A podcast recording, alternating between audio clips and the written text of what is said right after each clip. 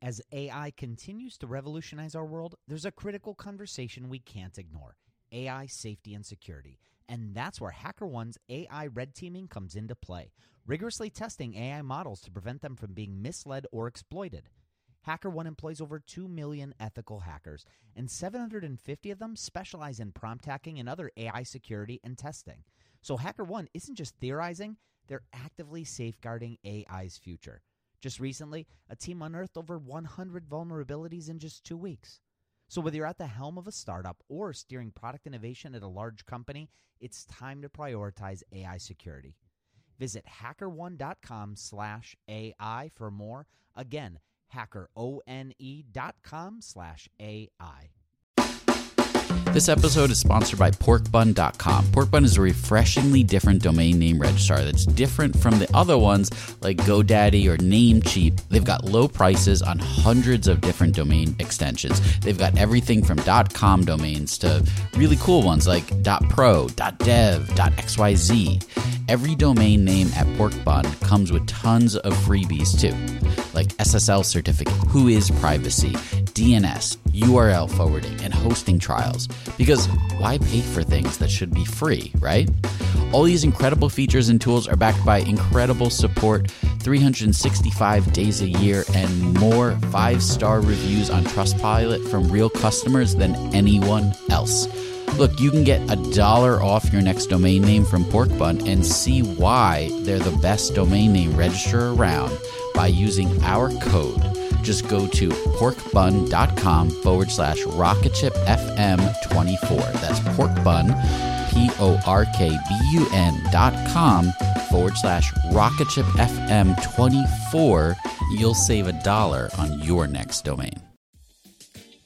This episode is brought to you by Gigantic. At Gigantic, you can level up your product skills through live small group cohort based trainings. We're incredibly excited to welcome you to our next cohort of our product strategy training kicking off in January of 2024.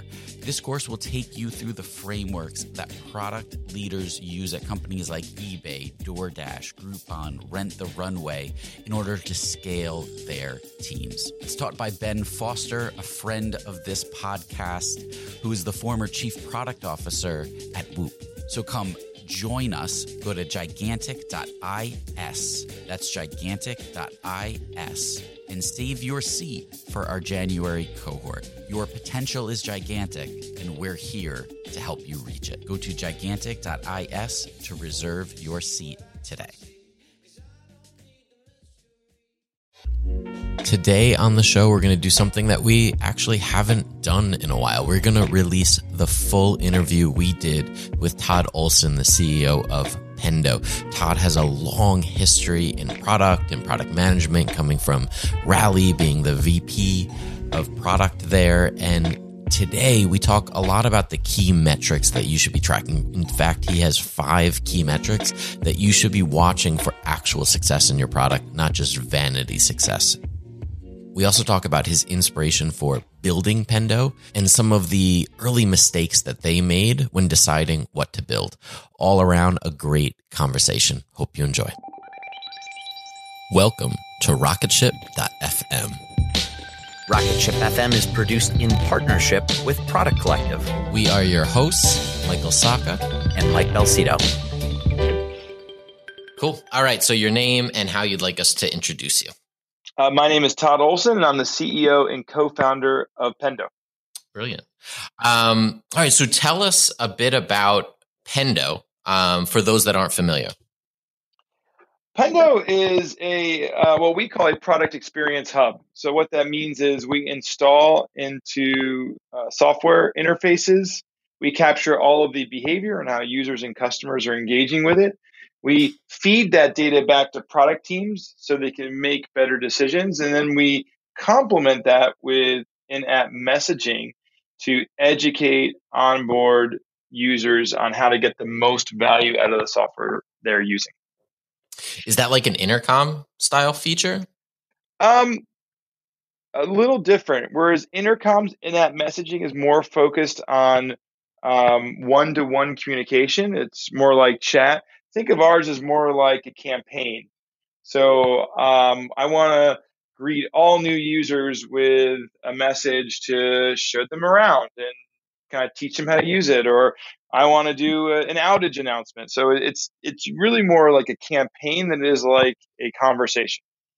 Very cool. And I understand you were the you were the VP of product at Rally, um, which is where a lot of the inspiration for for Pendo came from. What were some of the pain points that that you saw that you were trying to address? Yeah, I I, I would say the the entire inspiration for Pendo came from my prior experience, and I mean, certainly Rally's most recent, but also before. Um, but specifically there, um, for a large software as a service product, you know, you start to get to a certain size where it gets difficult to prioritize where to take the product. You have lots of teams, you have lots of features, you have lots of customers, you have lots of loud salespeople, all of whom are giving you feedback and trying to sift through uh, all of that data and find the signals versus the noise is difficult. And um, one of the uh, challenging releases I had there is I spent a lot of time and a lot of energy, and, and, our, and our teams did, I should say, building something pretty significant. We launched it. I come to find out three months later that people weren't using it as I thought they were were, were based mm. on anecdotal evidence, and that was super frustrating because it you know sounded good. We declared victory, we celebrated a lot, and you know it, we were in some ways flying blind. And then when I asked the question, how do we get this data? You know, it's like, well, that'll be, you know, a month of engineering time. We can capture this or that. It was always like, um, it was expensive to capture this. It wasn't just ready and available. And that really was a huge inspiration after I left on what I wanted to tackle next. Yeah, yeah, I can imagine. Um, let's talk about some of that measuring product success. Um, how do you start to define what is success for for a product? Yeah, so so if I start, you know, just uh, you know, I start back just for a second. I mean, I think mm-hmm. this is a huge challenge in the product community. Is that all too often product managers and teams declare success at shipping, and mm. you know, traditionally, five years ago, it was actually really, really hard to ship software. You know, I think with the advent of agile technologies and new techniques, and you know, we we are able to ship at um, good consistency and high quality better than before, right? So I think used to have huge release parties. I mean, I used to celebrate releases, right? Oh, we shipped the thing, congratulations. Whether or not people used it or not, or people got value out of it, we weren't so you know concerned with. Um, but um, but uh, a lot of celebration there. So so now it's kind of Pendo's thesis, and uh, by the way, Pendo's name means value in Latin. That's how I came up with the name. And um, ultimately, at the end of the day, the the reason I picked that as a name is that a product needs to deliver value back to the customer and end user for for you to be doing your job. That's ultimately why we do what we do. If you're not providing value back to the things you're doing, you have to argue like, why are we doing it, right? Now, so so value is the ultimate metric, and that's kind of ultimately how I measure it. And and of course there are there are other I would say downstream or more lagging indicators. I mean, revenue, of course, is a lagging indicator of success. I mean, com- companies that have larger revenue, you can argue have better product, right? Um, now, I agree there's other factors in it. You know, uh, go to market matters and things like that. But you know, certainly in in certain markets, the best product is the one who ultimately wins. Now, the challenge of that is um, those are difficult measures of product success because they're so lagging. So mm. when I think of success, um, I start looking at what are proxies for value that start painting a picture for how successful our product is. And, you know, we have, you know, four or five key metrics that we kind of look at on a regular basis that kind of give us a sense for for how successful we're doing. And and and you know and frankly we, we work a lot with our customers and on, on those the same ones.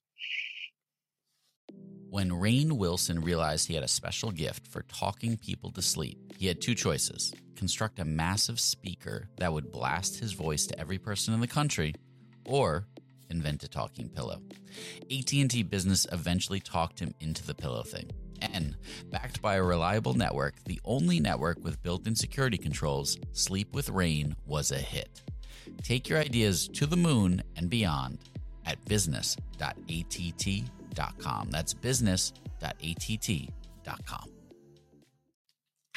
So what are those? What what are the the five metrics that you're you're actively paying attention to um, as a as a SaaS business? Yeah. So um, again, these depend on the, the product itself, but the five that I kind of like to look at, uh, one is um, just general, we're calling breadth. Breadth okay. is um, how broad adoption within my customer base and am I doing? And um, this is, you know, how many active users do I have generally? If I'm in a B2B model, it's let's say I sell 100 seats of uh, software am I getting 100% of those people using my product on a regular basis or not? That's generally our breadth, right? Because if I'm selling something and I'm selling 50 seats um, and I'm only getting five, well, that's, I mean, we're missing the mark. I mean, there's obviously yeah. there's 45 people not getting value, or they'd be logging in more frequently, right? So, so breadth is one yeah. measure. Um, frequency is another interesting one. How frequently are they coming? And this is really popular in the B2C world. We we hear about daily active users, weekly active users, monthly active users. I know that, you know, Snapchat as an example is getting hit right now on Wall Street because they're not adding daily active users at the expected rates, right? So this is a really mm-hmm. important measure. I mean, you know, in, in and I've had a lot of competing conversations around this, but generally speaking, if people aren't coming to your product, you know, at least a month uh, on a monthly basis, but certainly I think on a weekly basis, um, how useful are you really?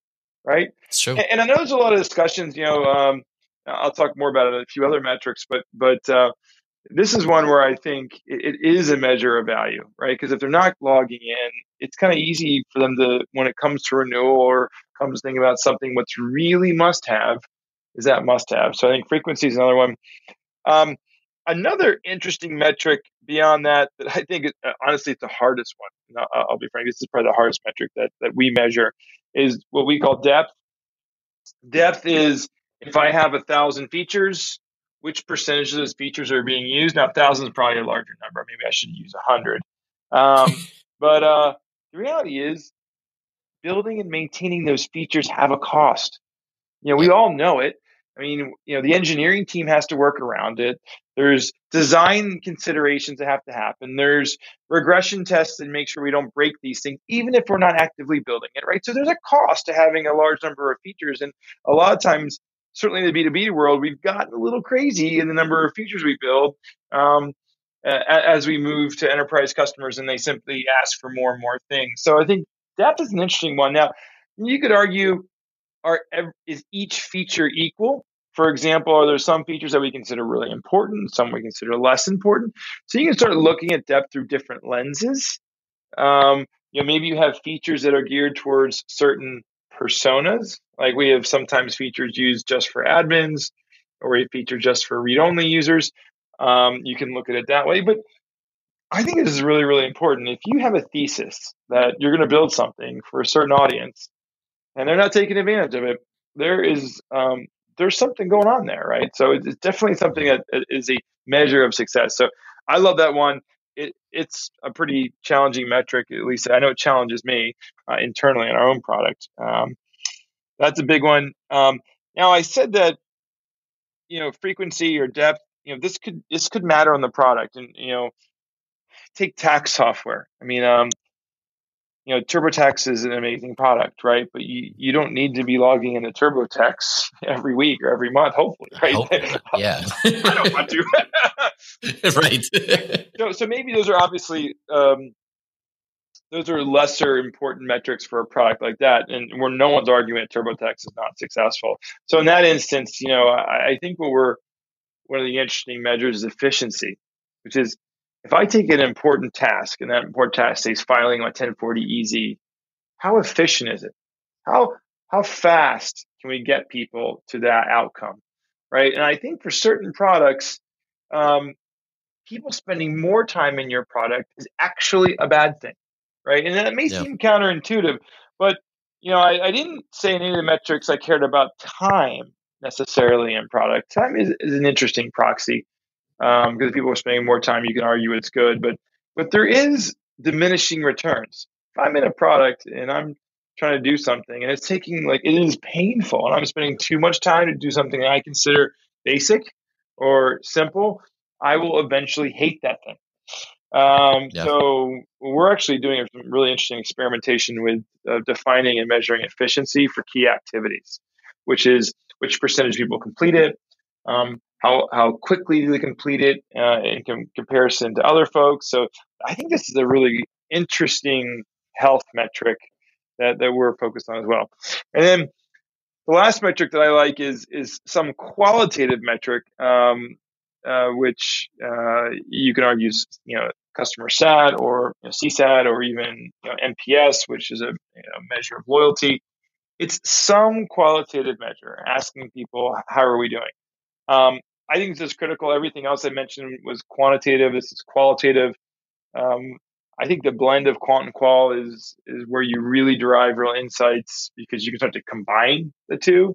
Right, are people that are more efficient have better loyalty. Right, one would assume so. Yeah. maybe not always the case. Right, um, I find scenarios where the buyers of my software may be a lot happier than the users. You know, and and, okay. and, yeah. and that's a challenge what's happening in those situations often is that the buyer just doesn't know that their users are unhappy yet. Now, eventually, they're going to survey those users themselves internally, and then someone's going to tell them. But I like to know in advance before right. that, right? So, like, actively surveying, keeping a key pulse on what's going on there, um, is a way to, to be more proactive uh, in these sorts of topics. So, so that that was probably a mouthful, but that was kind of some of the, the five key metrics that, that we're looking at that are good proxies for success. We'll be right back after a quick word from our sponsors. Now, back to the show. Yeah. Do you find that that um, people are able to eliminate features or even simplify their product after looking at things like depth and and uh, frequency? Absolutely. So yeah, in, in I, have I've given a number of talks at this at conferences, and, and people get kind of angry at me when I bring up this provocative subject. But you know, there there's a lot of success in removing things, and people don't like removing things. It's a hard thing, but being able to remove with confidence is is an incredibly powerful thing. One of my favorite um, uh, things I've done in my career, uh, actually early at Pendo, we um, we were measuring things, of course, but but every once in a while we would just remove a feature. And it wasn't a random mm. feature; it was a lesser used feature. um, and you know, I, I had a, a rule then where if I wasn't getting value out of it, I can't imagine why a customer would. So we just remove it, and, and that was kind of a it's a bold idea, but um, but uh, it was interesting. Some of those features no one noticed. We got no emails. Some of them we got lots of emails, and that was in huh. many ways was the best the best um, feedback you could ever get. If you remove something, he will complain. Well, obviously they like it, and and then yeah. it starts the dialogue. Because if I think it's not useful as a product guy and the product person, and the customers do, there's a there's a disconnect, right? So then there's a dialogue around because what we ended up settling on is building something actually different, a third thing that solved the problem the customer wanted, but in a way that we both agreed was more intuitive. Because what you find is we all, when we use things, we kind of sometimes contort the products for our own needs. You know, it may not be yeah. meant to do something, but we um, put our own spin on it or do something else or find cool ways to hack it. And we're always proud of ourselves when we hack products that we use. But at the end of the day, it's a hack. And I, I think uh, communicating with the product and sharing out this, there's a better way of doing it, I, I think it's huge. So, yeah, I, I huge believer in removing things, making a product simpler. Um, there's a lot of power in that. Yeah, and and like you know, these aren't simple products, right? Um, which can make them a little intimidating to get into. Uh, so sometimes the the simpler path is is more powerful. I'm curious, like you, you have a data driven product um, outside of of some of the NPS stuff. Um, are you actively also seeking out um, that that qualitative feedback? Are you doing user interviews and learning from your Oh, customers? absolutely, absolutely. I mean, you you have to look at lots of different kinds of data. I think the things that we do now, though, is that we're smarter about who we interview and and why. And you know, Mm. so we um, one of the benefits of our platform is that we communicate a lot with folks in apps. So if I want to do a survey, uh, if I want to get a, do an interview, I want to talk to people who use a certain area of our product. We can target people that have used a certain area, you know, more than ten times. So at least I know that when I'm getting on the phone with someone, they've actually used the thing, right? It's not feedback for Sure, what they yeah. think it is. It's feedback from actual firsthand knowledge, and that's one of the things I think I think is super critical. All too often, um, you know, there's this, you know, the old adage, you know, the squeaky wheel, um, you know, Mhm. the concept. You don't want your squeaky wheels to be people that don't that aren't actually experts, and um, you want to make sure you're targeting people. So we, we tend to when we do interviews and we do usability studies. Sometimes in usability studies, we actively target people who are who are novice users, brand new to the product, because we want a fresh approach. People that aren't already embedded in their ways, right? And sometimes we target people that are experienced. And that's actually an interesting and powerful model that product people they often conflate. You, you sometimes want to ask people that know nothing, and sometimes want to ask people that are experts. And Right. um, you really want to have a single survey or single research study that has both in it because you get really, really different results, right? You know, it's like the whole adage when you when they you know Facebook first changed changed the timeline, a lot of people complained because a lot of people were really used to it. That wasn't a measure what was better or worse. That was simply a measure of whether people like change and accept change, right? And change is hard, right? So you know when you do anything that's different, some percentage of your users are going to revolt. It is natural. It does not mean it's worse. That's why surveying Right. novice users in certain instances gives you better data because it helps you make sure you're driving to a better solution. Because you're you're you're not you're not asking people whether change is easy or not. You're asking people whether the UI is more intuitive. It's completely different questions. And I think that often gets lost, I think, on UX and product teams. Was there um was there a particular mistake that you guys have made? Maybe you, you ris- misread the data um, or jumped to a to a conclusion um, where you had to roll a feature back. Um, I mean, yeah, I, I well, there's shit. I mean, we, we make tons of mistakes, right? So Everyone does, right? Look, I- I- I- if I had a nickel for every mistake, we'd have even more cash in our bank account. So uh, um, I wish Right. we did that. Um, no, I mean, uh, you know, there's a lot of you know, but I like to we- we focus on a lot of little mistakes rather than gargantuan, huge mistakes, right? So a lot of our Right. are, are, are little mistakes. We try to adapt quickly. Um, you know, uh, you know, I mentioned taking something away. We we had an area our product, and it, it wasn't used a lot by a lot of people. Um, and you know, we did remove it, and and we got some backlash from it. It was like, whoa, like was not expecting that. Like, the data, looked like no one was really using it that much. So that was an interesting thing. One of the other uh, interesting insights that we gleaned from it uh, was we saw someone using something a lot, like it was an outlier, and we're like, wow, I think Okay. like, this user is like getting so much value out of this. We must be killing it, right? And um, it wasn't until we we like, well, why don't we interview her at least? And we got on the phone, we interviewed her, and we saw how she was using it. And we're like, oh, it was like just reeking with usability problems. And it's like, you, like, like we, we went on this call thinking it was going to be like some Nirvana moment where we we were like, oh my gosh, we, you know, we want to find more of her. No, no, we don't want to find more. We were causing her pain. This is one of those. This was exactly example of us creating a totally inefficient UI that caused her to have to be in our product more. And oh, it was stressful Oh, because okay, because so we were thought that it was like going to be the model for everything, and end up being the anti pattern. so um, Interesting. and Okay. uh, so you know a lot of lessons are in outliers. If, if there's like one person that's doing something markedly different than everyone else, I mean, you gotta figure out why. And it's you know, and obviously it could be a good thing, but it also could be a bad thing. Yeah. Yeah. No, that's interesting. Um, what is what's kind of the the future or the immediate future for for some of this data driven intelligence in in product? What are you excited about? Well, I mean, yeah, it, it I think there's a lot of talk about it in the community in general, in the you know uh, big data community. There's you know, the next stage is a, a, lot more forecasting. Things like machine learning are hot terms now. I, I think when I boil it down, it comes down to how do we create models to do more forecasting of health. So it goes beyond. I think right now as an industry, we we've suffered a bit from being behind, so we just haven't had good data.